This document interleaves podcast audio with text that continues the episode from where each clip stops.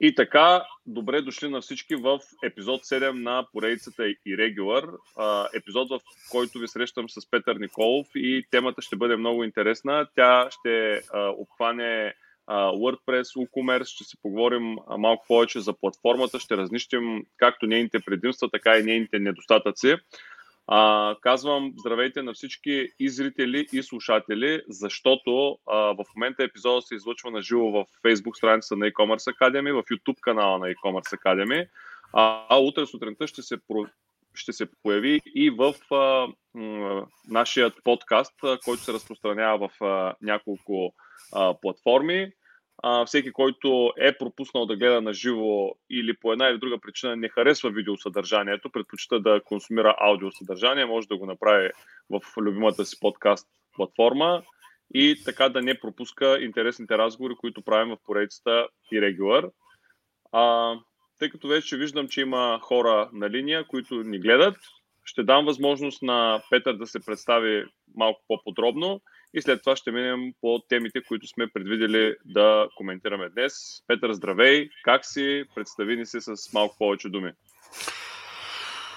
Ох, здравейте! А, името ми е Петър Николов. Аз съм разработчик с над 20 години опит. Общо взето програмирал съм на много езици, в смисъл на повече езици, отколкото има пръсти на двете ми ръце. Занимавали сме се с ужасно много неща през а, десктоп приложения, през, минали сме също така през мобилни приложения и за в момента също така занимаваме и с сайтове. Истината е, че през последните години а, има много голям глад за така наречените мобилни решения, защото чисто физически едно време човек можеше да бъде в къщи или в офиса, той имаше един компютър, къде да върши нещо. В днешно време обаче човек, нали, откакто Стив Джобс показа телефона, нали, а, мобилните решения станаха ежед... буквално могат да се видят абсолютно навсякъде и чисто технически в момента всеки един разполага с един мини компютър, свързан с неговия джоб. Така че във всеки момент просто този телефон или таблет или фаблет, нали, зависимост термина, може да бъде изваден и с него може да бъде направено нещо. Проблемът е какво да бъде това нещо. А, на времето се смяташе, че голяма част от нещата като цяло, като мобилния компютинг, ще бъдат приложения. И всъщност имаше и така наречените мобилни сайтове, които предлагаха улекотена версия на нещо си, така че, което да бъде по-леко, по-плавно, по-малко, така че човек да може да го види на съответно малки екран, защото хората имаха, тогава имаха около 3,5, 4, 4,5 инчови телефони. В днешно време обаче хората дори разполагат с 7 инчови таблети, които, които ги използват в таблети. Аз между другото не се чува как го използват това нещо непонятно ми е, честно казано, но, но, но те физически това нещо го използват и съответно те вършат някаква работа. Тоест те могат да седнат, могат да напишат един блог, могат да направят някаква снимка, могат да закупят нещо от интернет, могат да потърсят някакво решение на нещо. При нас днеска ми се може да, да, да, да видя на един инструмент Bosch как се разглабя и аз чисто физически мъчих се с една отверка отляво, мъчих се отдясно, в крайна сметка седнах, отворих с телефона, написах нали, как се разглабя и кой си уред Bosch и съответно ми скочи едно видео, в резултат на което аз успях да, да намеря тази информация, която мен ми трябваше, защото физически за мен инструмента беше неразглобяем. Та в този род на мисли, много хора все още се чуят защо изобщо има смисъл да правим сайта ни да бъде мобилен или защо имаме нужда сайта ни да бъде удобен за мобилните потребители, защо имаме нужда ние да се съобразим с мобилните потребители.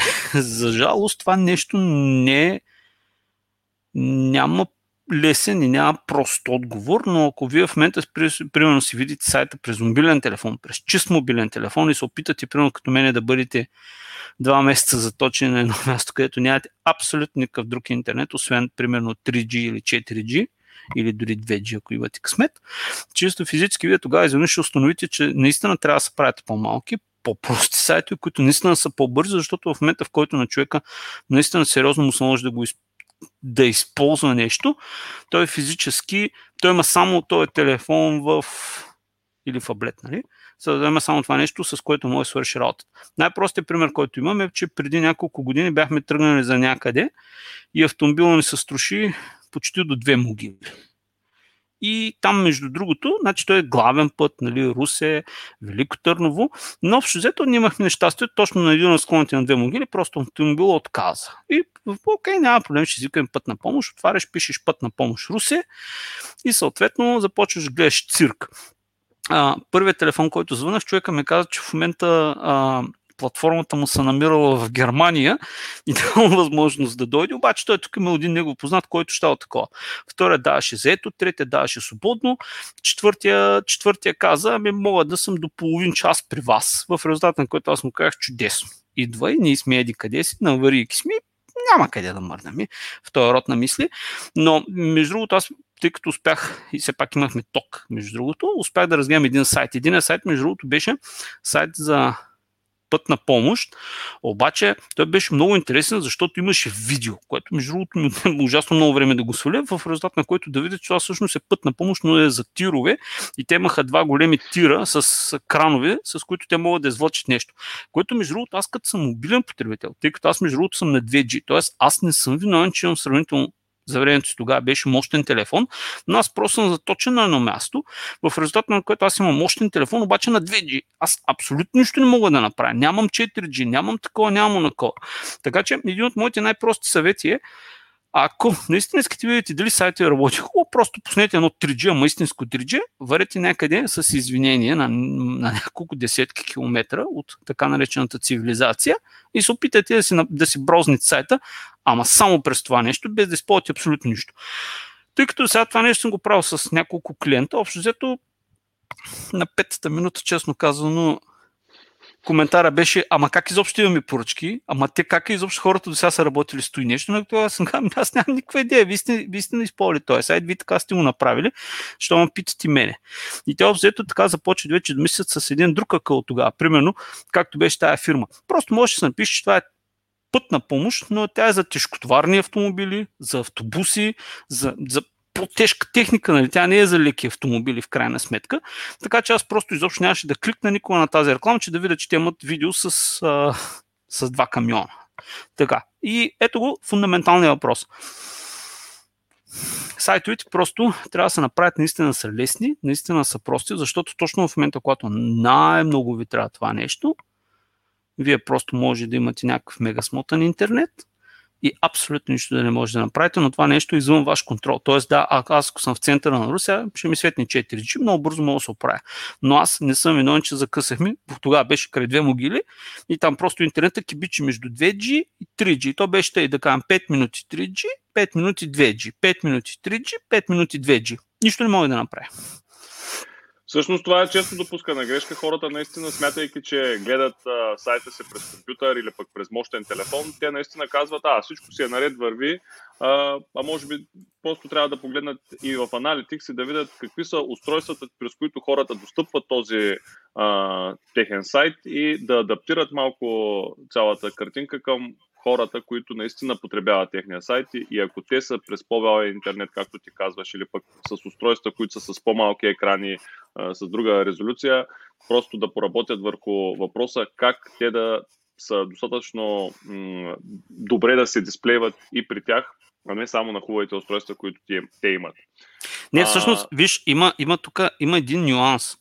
Тоест, нищо не ми пречи аз в момента да имам най-мощния iPhone, чисто технически, и да съм заточен някъде в средна гора, където да кажем интернет е между no signal и 2G. Тоест той е убийствено мощен телефон, който може да направи наистина чудеса, обаче просто той не е виновен, че да. нямам абсолютно нищо такова.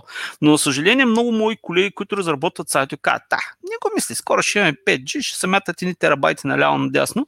Даре обаче, ако той човек наистина пак отиде в средна гора, въпреки че той е на 5G, пак ще да кажем, ще бъде no signal 2G. Да. No сигнал 2G. И, и, и то съответно 2G-то няма да му е на много чертички, те ще бъде на една-две чертички, в един момент просто отпада и, са, и пише no сигнал. Sorry. Да, така е, съгласен съм. А, добре, да преминем малко по така вече фокусирано към темата, защото сме обявили за WooCommerce и тя е много интересна за хората, които много често задават въпроса, добре, защо WooCommerce, какви са неговите предимства, какви са неговите недостатъци, защото сме свидетели на това как всеки от всякъде ни залива с информация как неговия продукт или пък това, което той е свикнал да борави, дали ще е open source, там някакъв open card или пък ще е SaaS платформа или пък ще е някакво малко по enterprise решение. Всеки казва, това е най-доброто. Ама нека да разчеткаме WordPress и WooCommerce и да кажем както неговите предимства, така и недостатъците му, ама съвсем честно, за да могат хората да придобият истинска представа за какво става дума. Точно така. А, значи, има голяма платформа, голямите, големите open source решения, които може да си ги смъкнете, може да си ги инсталирате, са точно 4 на брой. Първото е WooCommerce, за който сега ще говорим, после имаме PrestaShop, имаме OpenCart, имаме Magento. Сега, последните три са обаче изцяло e-commerce решения. Тоест PrestaShop, OpenCart и Magento, те са само за e-commerce. Там нямат и блогване, нямат и то и нямат и но и те са само за e-commerce. Word WooCommerce спада на практика към решенията, които са плагини за една вече готова CMS платформа, т.е. На, т.е. За, Word, за WordPress. Сега, WordPress не е единствената CMS платформа, която има плагин, който и прави e-commerce. Примерно Drupal имат няколко такива, Joomla имат няколко такива, мисля, че VirtualMart беше за Joomla. Drupal в момента не мога да но те също имаха няколко решения. Хитрото е, че всъщност и WooCommerce не е единственото решение за WordPress за електронна търговия. Имам поне 10 на 15 решения за електронна търговия под WordPress. Какъв е обаче? Тук вече имаме игра на думи. Ако ние имаме e-commerce решение, то се остава forever e-commerce решение, ние по никакъв начин него не можем да бутаме. Когато обаче ние имаме един WordPress, т.е. ние имаме една CMS система, на която ние инсталираме някакво плагинче и в резултат на което ние мигновено започваме да продаваме през нашия сайт.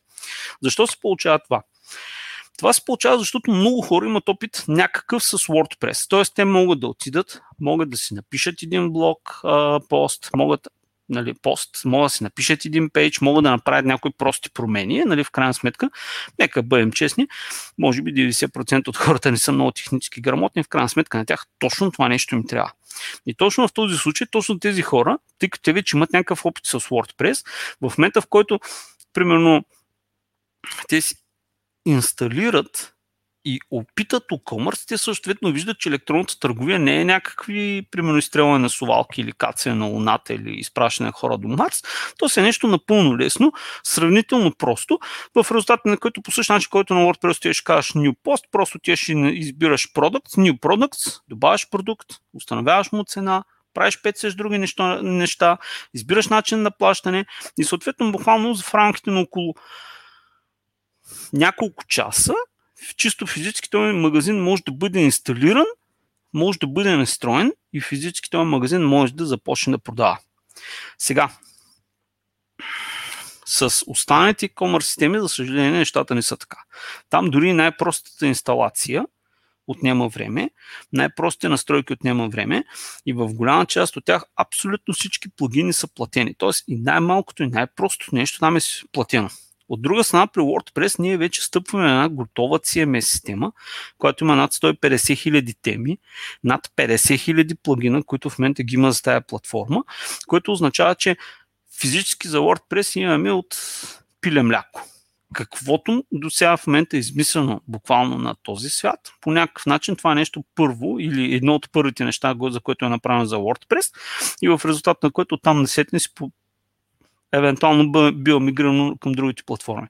Много често, между другото, съм имал м- работа с клиенти, на които просто като им покажеш темите на готовите e-commerce и те обзето започват да се мръщат и казват, ама той нещо не ми харесва, той нещо може ли еди как си. И, и, и там и най-прости промени, между другото, отнемат, да не кажа, дни и съответно струват доста пари. В WordPress по принцип и WooCommerce специалното е, че тъй като много хора разбират от WordPress, много хора, много хора могат да седнат и да направят много прости промени по техния си магазин, даже без да се консултират с девелопери. Примерно могат да се инсталират плагин, да направят промоция, да сложат един банер, да почнат да събират мели с MailChimp. Много Много такива малки и дребни неща, които обаче в готовите платформи винаги тук трябва да се инсталира едно плагинчето и плагинче да кажем струва хикс долара. В момента, в който го инсталираш, обаче и това плагинче примерно не работи както трябва, примерно на сайта работи по един начин и съответно хората започват да питат. Сега, в WordPress, освен че е много ценно, че има много голяма база от плагини от това, от теми, най-ценното нещо, което има WordPress е голямото community. Значи в WordPress, между другото в момента не знам дали се вижда, аз съм с тениска на, на WordCamp да, на, сега вече да, се на WordCamp София от 2017 година. А, WordPress има едно гигантско комьюнити от милиони хора, които ходят, пишат, имат някакъв опит с него, могат да оправят много проблеми, могат да кодят, могат дори, дори да не могат да не са чисто технически, те могат да дадат такова, както нещо може да се прави по друг, по друг начин или примерно как да се настрои даден плагин. И точно това е едно от ценото на WordPress, което в голяма част от другите платформи го няма. Това е гигантското комьюнити.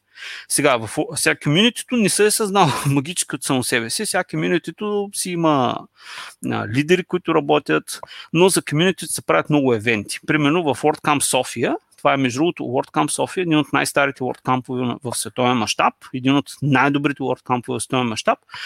И, и също така, по принцип, а, самите кампове или другите са WordPress Meetup, са те изграждат локално, местно комьюнити, на което всеки един може да дойде. Това означава, че не е задължително вие да разбирате много от WordPress, можете просто да дойдете и почти винаги ще си намерите няколко теми, с които да са ви интересни на самите кампове или на митъпите, или просто може да седнете да побъбрите с някой, който може да ви даде идея или да ви помогне в нещо, или дори може да се намерят двама човека, които искат да направят нещо, в който един каже, аз ще направя дизайн, аз ще направя кода, дай да го почвам и по този начин. А, така че WordPress, точно това е хубавото, това е гигантското комьюнити. Другото нещо, което между другото много рядко не се казва, че повечето от съвременните хостинги на практика са били изградени около WordPress. Сега ще ви го обясня малко по-детално. Едно време хостинга беше някаква тера инкогнита. Тоест отиваш, първо портовете на MySQL бяха различни, после настройките на PHP-тата бяха различни. Всичко беше буквално малко минно поле. Примерно, аз сега тук имам един хостинг, обаче, примерно, MySQL е на нестандартен порт, потребителите бяха нестандартни, PHP се езикаше нестандартно и всичко беше минно поле. И в интернета тогава имаше гигантски туториали как да инсталираш примерно нещо си, но не еди кой си хостинг. Най-често, примерно за WordPress.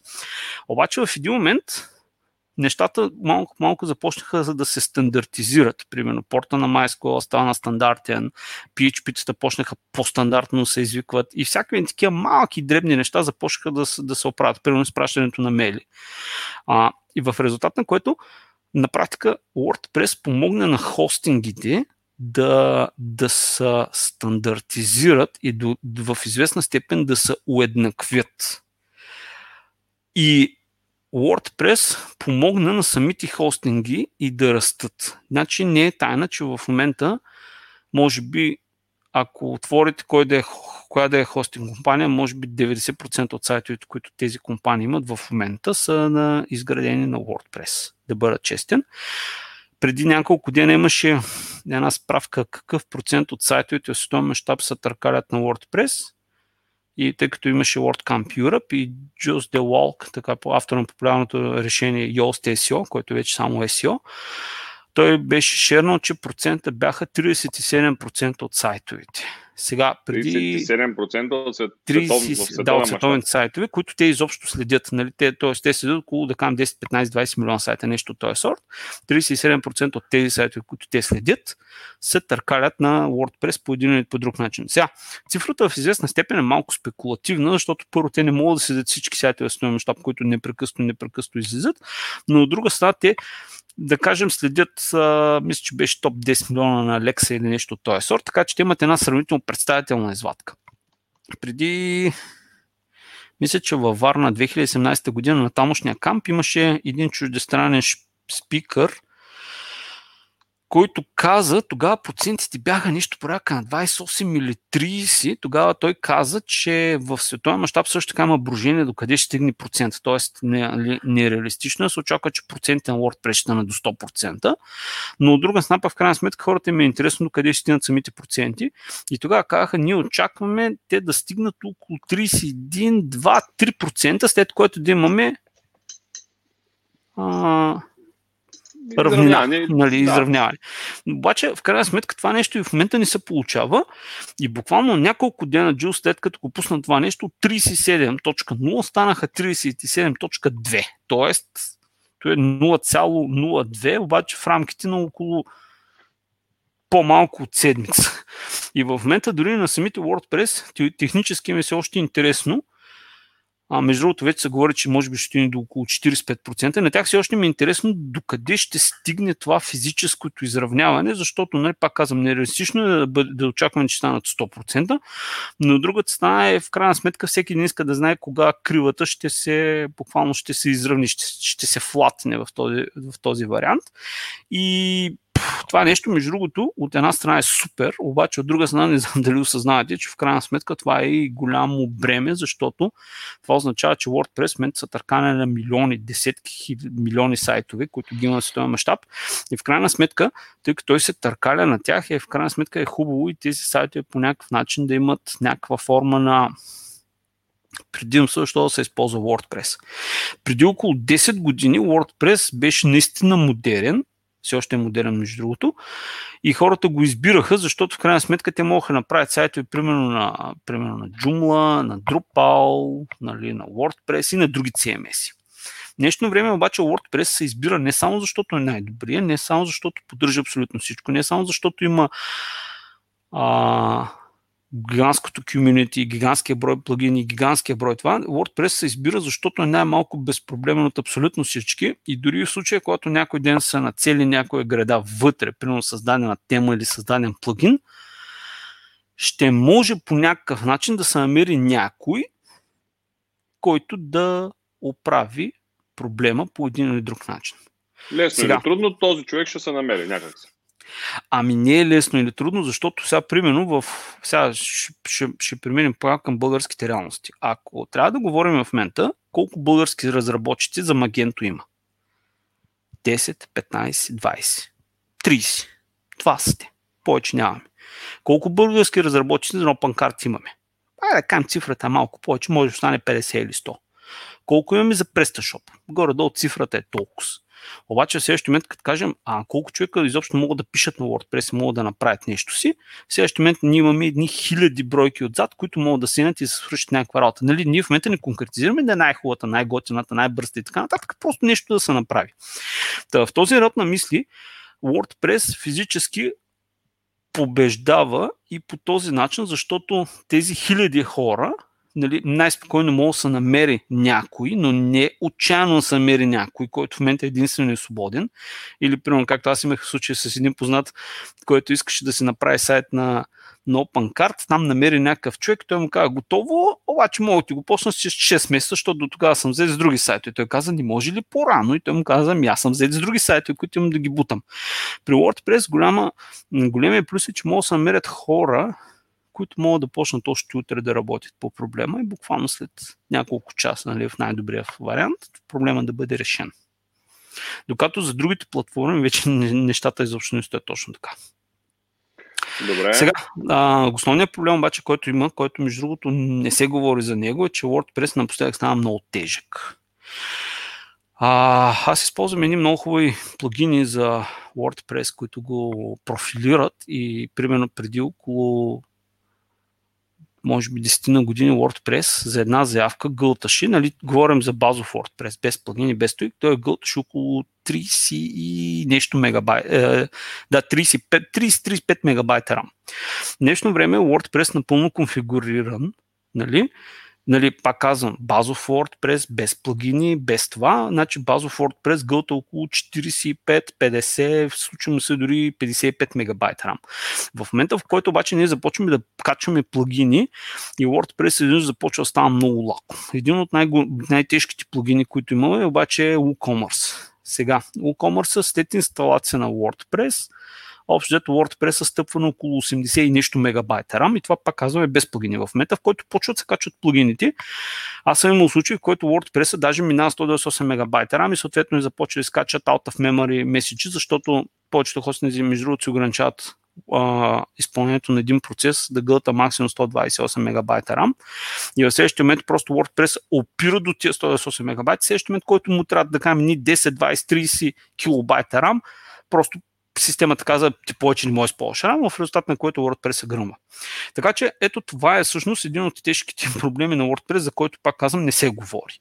Значи WordPress наистина беше много малък, много хубав, много бърз, много симпатичен, но през последните няколко години WordPress просто стана едно доста голямо и лакомо прасе, с извинение, ресурс хок, нали, както е английския термин. И, и а, той стана прасе, и смисъл, а, самите, а, как да се изразя по-правилно, самите му изисквания станаха по-високи. Сега, това е тъжната новина. Радостната новина е, че тъй като, пак казах, ние имаме хиляди разработчици за WordPress, имаме много хора, които разбират на WordPress, а WordPress по много прости начини може да се ускори по някакъв начин. В смисъл, тия, ние тия 100 мегабайт RAM няма как да ги ексклудим, но от друга страна може да се направи някаква форма на кеширане, някаква форма на Redis, примерно може да турим тук там е Cloudflare, някакви други подобни неща, с което ние можем леко да разтоварим хостинга и в резултат на което да, да, да прескочим буквално трапа. Сега, защо говорим за прескачане на трапа? В повечето хостинг компании има ограничения на максималната RAM, която даден потребител може да използва. За това нещо не са говори между другото. Там трябва да свържете с енто ниво на хостинга да ви кажат каква е тая сума. По принцип сумата е нещо прави към 1 гигабайт. Сега, това нещо е направено за защита на самия хостинг, защото, примерно, вие един процес при вас, да кажем, ви взема 100 мегабайта RAM. В следващия момент обаче видят 10 човека, използваме почти този гигабайт. В резултат на което обаче, като дойде 11 човек, за да не се затурмува системата, тя му казва, че не може да му изпълни процеса, защото максималният брой за, от RAM за самия потребител е свършил, 11 потребител просто не му влезе, защото няма RAM. Това е направено защита на самите, на самите хостинг компании от DDoS и от абюзване на техните системи. И точно тук вече възниква големия проблем. Какво правиме, когато, а, примерно, ние имаме по посещаван сайт, който да кажем ние очакваме на време в него да имаме около едновременно казвам, около 20 до 30 човека едновременно, които да работите. Защо не 100? Сега, в този случай по принцип има решение. Примерно инсталират се кешинг системи, инсталира се някаква форма на CDN, оптимизира самата система, разработва се. И пак опираме до проблема с комьюнитите. За WordPress има гигантско комьюнити, което което работи, което може да ви реши голяма част от проблемите. Аз в момента, между другото, търся начин за ускорение на, на PrestaShop и в този начин за ускорение само ще ви кажа, че има 3 или 4 плагина, които изобщо казват, ние можем да свършим работата, която на тебе ти трябва, но тук сега трябва да кихнеш едни стотина евро, за да смъкнеш плагинчето и следно да видиш как това плагинче работи. Сега, пак фундаментален въпрос. WordPress има много безплатни плагини, повечето плагини за WordPress са, без, са безплатни, които аз мога да ги дръпна, мога да видя дали те на мен ми свършат работа. И в момента, в който аз преценявам, да, този плагин ми трябва, аз тогава примерно мога отида да му купя или да го оставя така, както е безплатна версия, или примерно да ми премина към някаква платена версия. Но примерно почти всичко в OpenCard, в PrestaShop и в Magento, почти всичко е платено там. И най-простото нещо – просто е платено, няма трава версия, няма демо версия и там единствен вариант е тип проба грешка да установиш дали това нещо трябва или това нещо не трябва, като обаче си го заплатиш. В WordPress точно това е хубавото, че почти всичко е безплатно и, и, и в крайна сметка много лесно може да се стартира, да се провери дали това нещо изобщо може да работи по този начин. Ето, тук е може би вече много важния момент да кажем, защото ти много неща нахвърля. А, между другото, понеже влезе в доста техническа специфика, се, се предснявам да не сме изплашили някого, но по-добре наистина хората да се оплашат и да знаят, че не всичко е просто пускане на един сайт и той просто да, да литне. Има си и много техническа информация, която трябва да бъде а, съобразена. А, има доста коментари. Калян Цветков, който а, доста активно се включва. А, за Мадженто са повече разработчиците. Никола може да каже от интервюта, които е правил, а, колко се предлага. Да, наистина вече се така доста компании в България се появиха, които предлагат решение на Magento. Те самите поддържат доста разработчици при тях. Има и така свободни електрони. Не мога да кажа точна бройка, мога да се опитам да проверя и на по-късен етап да дам. Но нека Аз да в момента цифрите, които казвам около 100 са напълно ориентировачни. Нали? Да, Може да, да, да, са да, разбира се. но, но в същото време, примерно в WordPress community, да кажем, ние имаме 100 пъти повече хора, които изобщо са работили по това нещо, които са кодили, а, експериментирали и така нататък. Примерно аз преди две седмици имах разговор с един човек, който ми каза, а, примерно ти сертифициран Magento Developer, на което аз му казах, «Пш, майта пишли са, нали, в крайна сметка, и той ми каза, ами не. Защото той в момента е работил с компания, която има 10 човека, които били сертифицирани Magento Developer. Но в крайна сметка, като имаш някакъв напълно друг проблем, аз казах, добре, сега какво искаш, аз да съм сертифициран Magento Developer, който просто ти вземе ни пари да ни свърши някаква работа, или просто търсиш някой, който наистина да ти свърши някаква работа, па, макар и няма сертификат. На който обаче коментара беше, че няма някакъв, нали, не е win-win solution, защото той просто търси, че трябва сертификат. Но в крайна сметка, тези в момента, в които този човек е работил, до сега са му взели колосална цифра, а резултатите, ама наистина резултатите са просто плачевни. Да, за сумата, която е платил. Добре, тук идва следващия въпрос, на който искам да стане много ясно. Аз мога да дам след тебе моя отговор на този въпрос и смятам, че ще бъде интересно да, да го кажа. Може ли човек съвсем сам и да кажем да няма някакви свръхтехнически умения, да си изгради един WordPress и да си закачи WooCommerce и де-факто да си направи един онлайн магазин сам? Отговор е да. Въпросът е колко време ще му отнеме. Ако имаме някой опитен WordPress разработчик или човек, който наистина е използва WordPress, да кажем от едно няколко години, той може да дигне един готов WooCommerce буквално за няколко часа. Говорим за 2 до 3 часа, като съответно вътре се вкарат 2, 3, 5 продукта, 2-3 категории и други такива неща. Нали, говорим за нещо малко и нещо наистина семпл. Но тук наистина говорим за 2-3 часа. А, това нещо от към цена не мога точно да се каже колко ще струва, защото в крайна сметка виси кой колко взема за час, но в крайна сметка това нещо дори може да бъде изработено и пробоно, защото просто 2 часа, вместо да, да, да си губим времето, може да седнем да помогнем на някой, който наистина има нужда от това нещо. Сега, това нещо в най-най-най-най-простия случай стъпва от без пари, както го такова, до, буквално до няколко стотин лева. Но това нещо е една първа стъпка към изграждане на някаква форма на онлайн магазин. От тук насетне има много други стъпки, които има да се направят. От тук насетне има много други неща, които трябва да са, като процеси, които трябва да се изработят. От тук насетне има много други функционалности, които трябва да, са, да се имплементират. Но, в крайна сметка, е, това е повечето интересно. Буквално за няколко стотин лева някой може да седне да изработи решение с WooCommerce, което буквално на следващия ден може да седне и да продава. Буквално. Това също така е по принцип другата разлика, че това е self-hosted решение и open source. Тоест, вие си го качвате, вие си го инсталирате, вие си го настройвате и то си остава на ваш хостинг и то си остава под ваш контрол. Това е голямата разлика с така наречените SaaS-ове, защото повечето от SaaS-овете просто ти сядаш, те буквално, там, там между другото времената са горе-долу същи за, за, за, за, за, за инсталация и настройка, но там взето възможности за контрол от никакви до минимални. Примерно има пет теми, които се използват, две настройки за той, три настройки от това и обзето човек буквално пада в като един кон с капация, т.е. той не може да погледне на страни, защото той е кон с капация.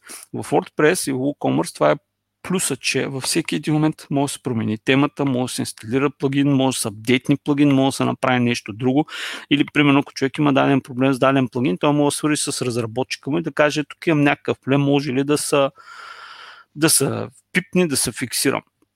При повече от SaaS решенията, за съжаление, тези неща са невъзможни, защото там евентуалното пипане на този плагин означава този плагин да се пипне за няколко хиляди човека, в резултат на което неминуемо ще има някакъв проблем с някой и общо нещата започват да се случват по-бавно. Тоест там нещата са много по-стабилни, много по-работещи, но самите промени са много бавни и съответно промените са там и скъпоструващи. Да, моя отговор съвпада с твоя, защото аз дори самия а, съм се пробвал да си направя нещо на WordPress. Аз си признавам, че в, този, в, в, в техническо отношение съм слаб в тези неща а, знам много неща как се правят, но самия аз никога не съм се хващал. Предпочитам да имам човек под ръка, с който да работя, да му кажа какво ми трябва и той, бидейки в манджата, така да се каже, правя, като го е правил няколко стотин пъти, буквално с пет клика на мишката да ми свърши това, което ми трябва, а не аз да, да се чудя а, няколко дена как се прави, но а, тук наистина остава въпросът това, че ти трябва сам да си настроиш хостинга, да си го инсталираш, да, да си го подготвиш. А, по-скоро за мен и за хората като мен, вероятно това би било малко по-големия проблем, че се изисква една доза по, а, по-високи технически умения, но пък същевременно има и доста туториали в онлайн пространството как да се свърши това. А, така е, нали? Прав съм. Точно така. Да.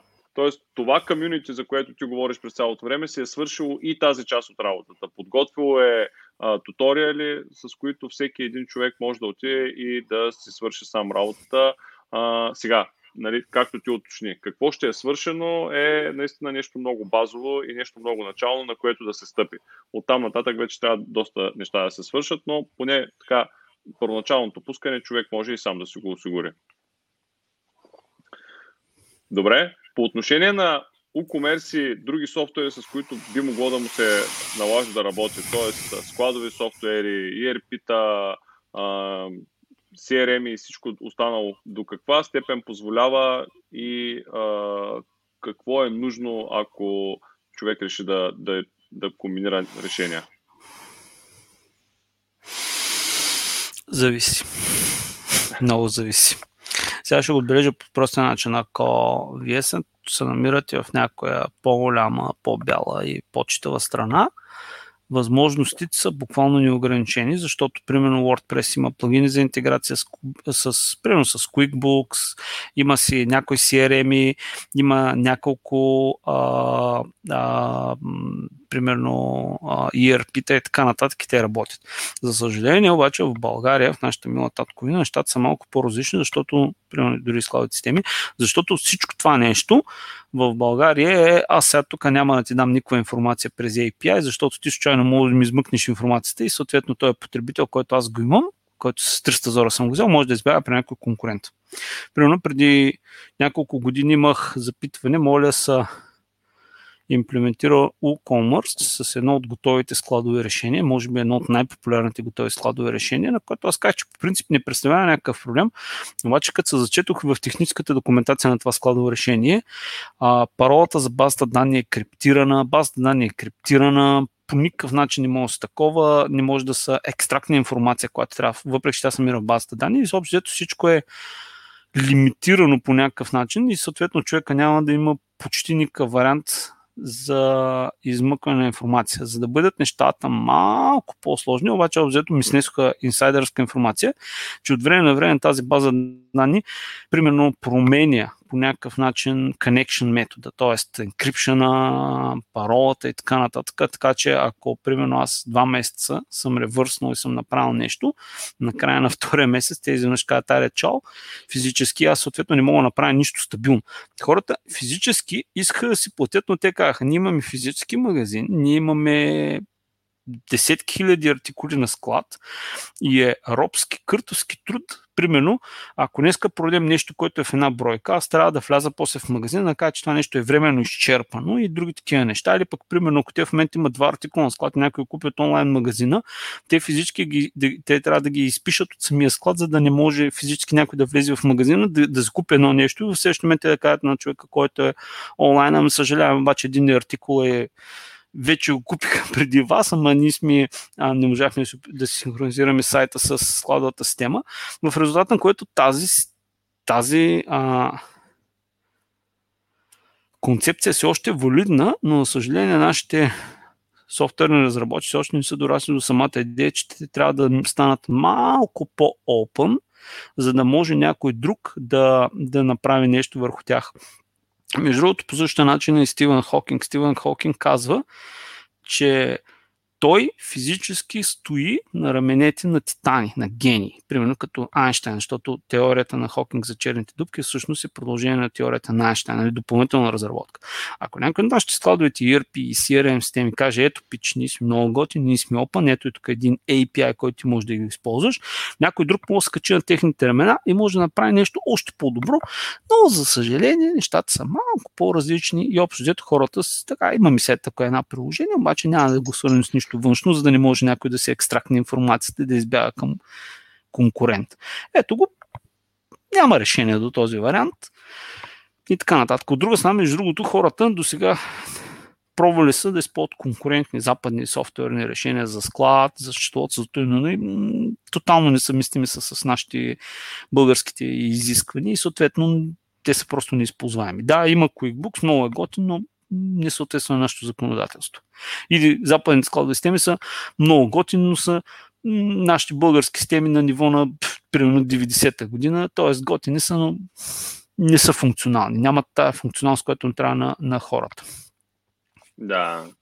Добре, има един коментар, който е от Regi Human. След като стана дума дали може а, обикновен потребител да си изгради e-commerce, а, при нуждата от плагин, какъв е начинът да избера най-добрият, примерно за кеш, може би по броя изтегляния. Тоест, тук става въпрос как да преценим, че даден плагин е а, може би вероятно най-добрия, който съществува, защото, защото а, и ти го каза, и аз съм ставал свидетел как за едно и също нещо има безброй много варианти. Точно така. Да. Ами, виж сега, същия въпрос е, Примерно, защо трябва да си купиш Ферари или да си купиш Дача? Би ли си купил Дача, защото Дача, примерно, едновременно на година произвежда, да кажем, 10 или 20 милиона автомобила, а Ферарицата произвеждат някакви си мизерни хиляда автомобила. Нали? Ето го, фундаментален е въпрос. Защо изобщо хората тогава си купуват Ферарита, само за да ходят, примерно, в Монако и там пред казината и да се демонстрират лъскавите возила т.е. дача технически, само на база на произведените автомобили, дача технически трябва да е по-съвършен автомобил. Така, ето точно това е фундаменталният въпрос. В WordPress това е хубавото, че има много плагини, които решават някакви проблеми, но дали в момента те решават вашия проблем, вие самички трябва да прецените. Защото аз имам примерно набор от плагини, които са страшно готини, обаче примерно един плагин иска VPS изобщо за да тръгне, защото трябва да се направи малко по-изчанчена конфигурация на сървъра. Другия плагин пък работи само на shared hosting решения. Третия плагин работи на нещо друго и така нататък и така нататък. Така че не мога да се каже кой е най-най-най-най-най-добрият вариант. Но също и как са автомобилите. Ако ние в момента съберем 100 човека и им кажем, пичо или пички съответно, кой за вас е най-хубавият автомобил? Ние сигурно ще имаме 111 отговора, които ще върват от Трабант и Дачи до S-класи, Ролс Ройсове и други такива. Да, сложно е. Аз казвам, че е много сложно. Нали? Може би по средата те ще бъдат Mercedes и BMW-тата и да кажем германските автомобили. Казвам, може би по средата. Но ето го фундаментален въпрос. Кой в момента е най-добрият автомобил? Няма възможно. По същия начин е кой да изберем кой е най-добрият плагин. То няма най-добър плагин. Ако имаш най-добър плагин, всички останали ще да кажат, пич, ни повече няма разработен този плагин, защото този плагин е най-добрият плагин. Другия, върете него си го дръпнете. Фундаменталният проблем е, че то не е проблем. Фундаменталното е, че в WordPress имаш обаче свободата да седнеш, да настроиш нещо и, и, и, и ти самичък да видиш дали това нещо в момента ти върши някаква работа. Повечето хора казват, ние примерно ще направим нещо си, то е най-доброто. Следващия момент обаче установя, че това нещо има някой друг, който е направил примерно друг плагин или друга тема, която са по-добри, и съответно те започват да мислят, има ли смисъл сега да мигрираме, да инсталираме нещо друго, да го настроиме. И, и, и точно тук е фундаменталното, че в WordPress, тъй като е open source, целият WordPress е open source и, е изискването е всички теми всички плагини също така да идват с готов код. Така че човек може да седне, стига да има възможност, познания, да разгледа, да прецени дали това нещо ще му свърши някаква работа. А ако обаче човек няма техническа грамотност, той просто може да седне, да инсталира, да настрои, да тества и тогава вече наживо да прецени дали това нещо е най-доброто. По същия начин аз бях, когато за първ път инсталирах Linux преди над 20 години. Значи Linux идва с около 20 кусор текстови редактора. И аз на първо време си мислех, добре де, аз в момента съм некадърен потребител на Linux. Трябва ми всичките 20 кусур редактора и тогава беше да, инсталирай всичко на куп, защото в обзето не съзнаеш кога е, кога ще потрябва. Нещо време аз обаче вече имам опит и казвам, на мен тия 20 кусур редактора ми трябват, мен ми трябват само два редактора, останалите 20 кусур вече не ме, не ме интересуват. Аз не искам те да се инсталират, защото аз просто тях няма да ги изпълня. Дори да ги имам, аз няма да ги изпълня. Поради тази причина аз мога да, да да ги скипна. По същия начин е примерно с, с, а, с Windows. Тоест, вие инсталирате Windows и от котията веднага ви изкача Notepad, да кажем, един write. Примерно, на времето така беше. И ето ти ги, имаш си ги два. Те могат да ти свършат някаква работа. Но WordPress не ви ограничава само до едно, две или три неща. Значи почти винаги в WordPress има, примерно само за кеширане, както пита Rage Human. Само за кешираме е. поне около стотина плагина, които изобщо могат да свършат някаква работа и може би около няколко стотин така, които гравитират около темата с кеширането. Примерно един от плагините за кеширане е на Cloudflare. Значи Cloudflare си има техен си плагин, с който се прави по-добра интеграция с Cloudflare CDN, така че може да се инсталира този плагин съответно и, и да не се използва кеширане, просто да се използва Cloudflare като CDN, който съответно пак ще ускори самия сайт и ще намали натварването на самия сервер. Така че няма няма вариант, в който ние кажем най-добрият плагин за нещо и по същия момент, който ние не можем да кажем това е най-добрият автомобил. Ето сега при нас бих си купил Ферари, хипотетично, обаче ако утре в други ден се наложи да ходя някъде из чукарите на стара плана, да се че и Ферари просто няма да такова. Или примерно, тук ми се наложи да тръгна до Кобрат през уния дупки, ще каже, да, да. А може ли да обобщим, че всъщност е добре отново да се обърнем към комьюнитито и когато ние имаме конкретен проблем, за който искаме да ползваме плагин, да попитаме комьюнитито, да кажем, ето, това ни е проблема, това е а, което искаме да решим. Кой е според вас нали, плагина, който трябва да използваме Не, и тогава на база, изключително... на база мненията. Разбирам те, но това също е изключително лошо нещо. Представи си, че а, работата на комьюнитито е по принцип да помага, но самото комьюнити иска да види, че самият човек се е опитал да направи нещо по въпроса, но нещо не му достига. Тоест, работата на комьюнитито не е да си готови решения. Работата на комьюнитито обаче е в по-добрия вариант на комьюнитито да кажеш е хора, тествах три варианта за, за нещо си, обаче в той не ми харесат в едно нещо, в друго не ми хареса нещо друго, в третия не ми хареса нещо трето и той да каже има ли някакъв плагин, който аз може да не знам, който обаче да оправя това, това, това, което в крайна сметка ме ми трябва. Защото комьюнитито, между другото, си да бъдем честни, комьюнити са хора, които си имат работа, семейства, имат си някакви ангажименти и тяхната работа не е да ги бичат 24 часа в интернет и да дават такъл на всеки един, който го мързи да направи прост ресърч за 5 минути, да отвори и да види какво изобщо има на пазара. Е, това е всъщност фундаментално просто. Така че да, ние имаме WordPress community, но, но нека, примерно, преди да са да се зададе някакъв въпрос, нека поне от самия автор да има някаква наченка. Примерно, да, ето аз ходих, пробвах, изследвах, обаче установих това, това и това и това, което на мен в момента са ми някаква форма на проблеми. Така че, да, имаме комьюнити, то наистина може да помогне, но, но, но трябва и някой да помогне и да даде насоки. Примерно, както е, аз имам нужда от най-добрия кеш плагин. Да, бе, ама ти какво имаш? Имаш VPS, имаш shared hosting, колко стотин потребители имаш на ден, на час, на секунда. Примерно каква тема имаш, какви проблеми изобщо имаш с WordPress и така нататък. Значи, това са много дълги, много сложни въпроси, в които обаче почти никой не дава отговор. Той казва, аз искам най-добрия плагин за нещо си. Ми, няма най-добър плагин. Но за сметка на това има 100 други плагина, които можеш да седнеш, да инсталираш, да настроиш, да тестваш съответно да експериментираш. Добре. И последно, което си бях планувал, не знам дали веднага ще можеш да не отреагираш, дали имаш подготовка. Има ли някакви добри а, примери за онлайн решения, онлайн магазини, направени на WordPress, съответно с WooCommerce инсталиран, които можем да ги дадем за примери под, за различни, в различни направления?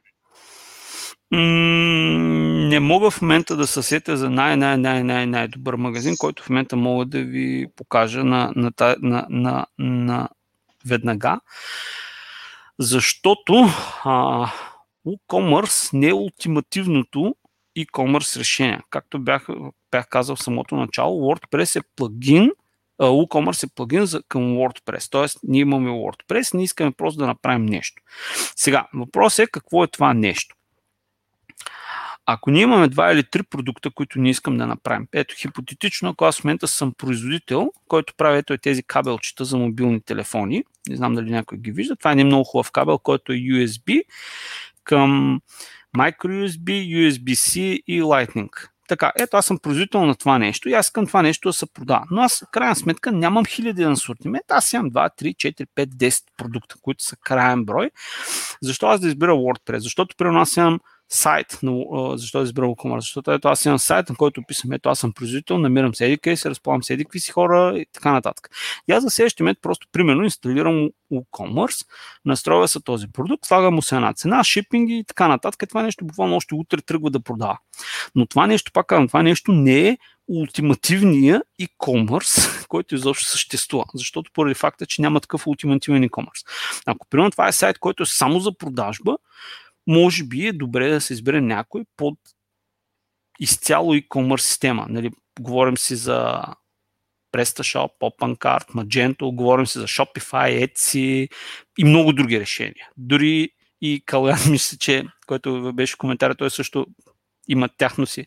Той работи в една фирма, която те имат тяхен си e-commerce, който се казва не е къстъм, той е Midnight Retail, който е доста мощно, много хубаво, но те пък си имат там някои техни си специфични особености. Така че самия факт, че няма ултимативно решение, трябва да говори, че физически ние не можем да изберем WooCommerce просто ей така от нищо, само защото нас не кефи.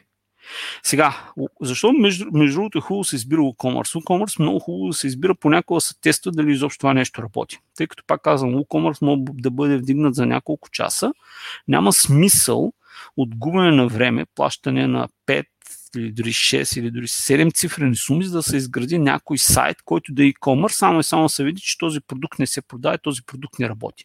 Може буквално да се стартира за няколко часа с нещо много малко, много просто, много бързо и съответно да се, да се таргетира пазара дали това нещо работи. В момента вече, в който се установи, че това нещо работи и така нататък, вече варианти за по-добри e-commerce решения има.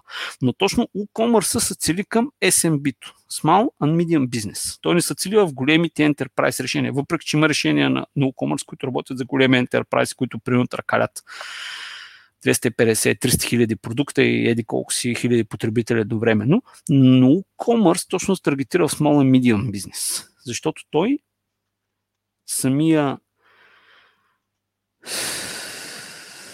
той е много леко решение и е точно буквално, което е отговор на техните нужди.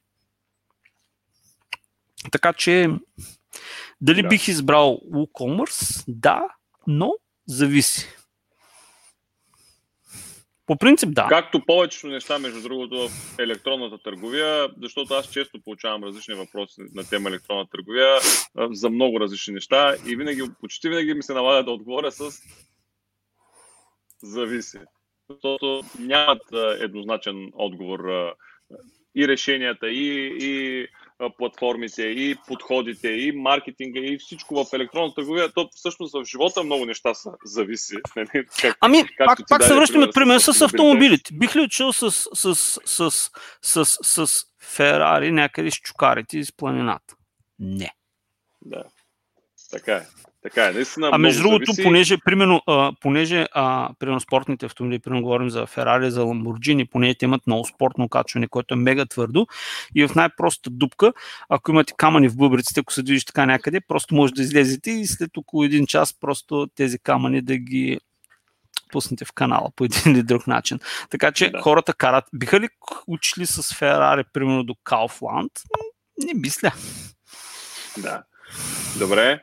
А, благодаря ти за този разговор. Мисля, че давахме много, много полезна информация. Благодаря ти, че отдели от а, съботната си вечер, за да бъдеш с нас на живо. А, благодаря на всички, които задаваха въпроси или пък даваха констатации. Калян бе най-активен. А, може би аз а, не знам за това тяхно решение, което предлагат. Сега, ми, той е служител. Той е служител. Пак казвам, Калян не е такъв, но от друга страна Калян е архитект на цялото това, на техния e-commerce така че Калан има много инсайдърска информация, която може да каже, нали, смисъл, стига да има възможност да я каже, стига да има възможност, нали, пермишени и други такива неща. Така че а, той нали, може да, да ни шерне доста интересни неща, които са се случили при тях и други такива истории. Но не говоря от името на Калан, казвам, принципно аз го познавам, между другото, доста готин човечец е. Аз също, аз също но... го познавам, не сме близки, но се познаваме. Но ако продължава да ни гледа, ще му пиша след това и ако наистина той има възможност да ни разкаже някакви интересни неща, да разкрие малко вътрешна информация, доколкото е възможно, разбира се. Да. Ще се радвам да, да запознаем аудиторията и с а, някакъв такъв проект, защото ние говорим а, обичайно за платформи, които м- са готови решения такива световно а, известни, докато тук не знам точно за какво става дума. Той, той ще каже подробности, да не. Ами, да не сега, то тяхното също е готово, но общо взето нали, няма да ви разкрия какво се случва вътре. Но смисъл, като всеки един така, като всяка едно решение се изискват настройки, консултации, ма имате ли нужда от това, имате ли нужда от еди какво си, съответно как се конфигура.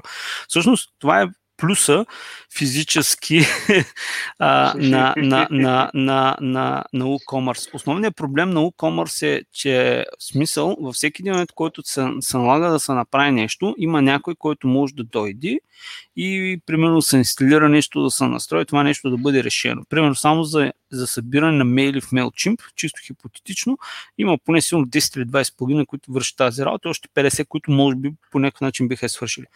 За, за съжаление обаче всички останали e-commerce платформи, които ги има, там тези решения са или частично работещи, като съответно нещо трябва да се допише, нещо трябва да се интегрира, нещо трябва да се направи. Или съответно втория проблем е тези решения са платени. Да, те казват, да, ние го можем, обаче ти съответно, за, за, за, за, за да видиш това нещо как работи, трябва да го купиш този плагин и съответно чак тогава ще мога да го видиш. Сега, Плюса е в WordPress, че това нещо веднага го дърпаш, веднага го инсталираш, веднага по някакъв начин го настроиш и веднага го използваш. Във всички останали начини това нещо трябва да се дръпне, да се конфигурира, да се настрои. Съответно, чак тук по някакво време може да стане ясно, че примерно темата е несъвместима с този плагин или нещо трябва да се допише или така нататък. Това нещо, между другото, е в WordPress. Но съответно в, в, в, другите e-commerce платформи ви се сблъскате заедно с някакъв блокър, който съответно трябва да бъде решен. И съответно на вас ви трябва, примерно, комбинация от дизайнер, разработчик, алабала и други неща, което между другото отнема време и съответно отнема пари, ужасно много пари. А съответно, когато тези ресурси са крайни и съответно те не могат да бъдат наети веднага от днеска за утре. Съответно това е най-просто нещо, може да отнеме буквално с извинение, аз съм имал проблеми такива, то може да отнеме седмици, защото това нещо просто не работи. И съответно някой трябва да се доли от времето да го инсталира. В WordPress, тъй като има много информация, има много хора, това нещо може да бъде управено в най-простия случай за няколко часа.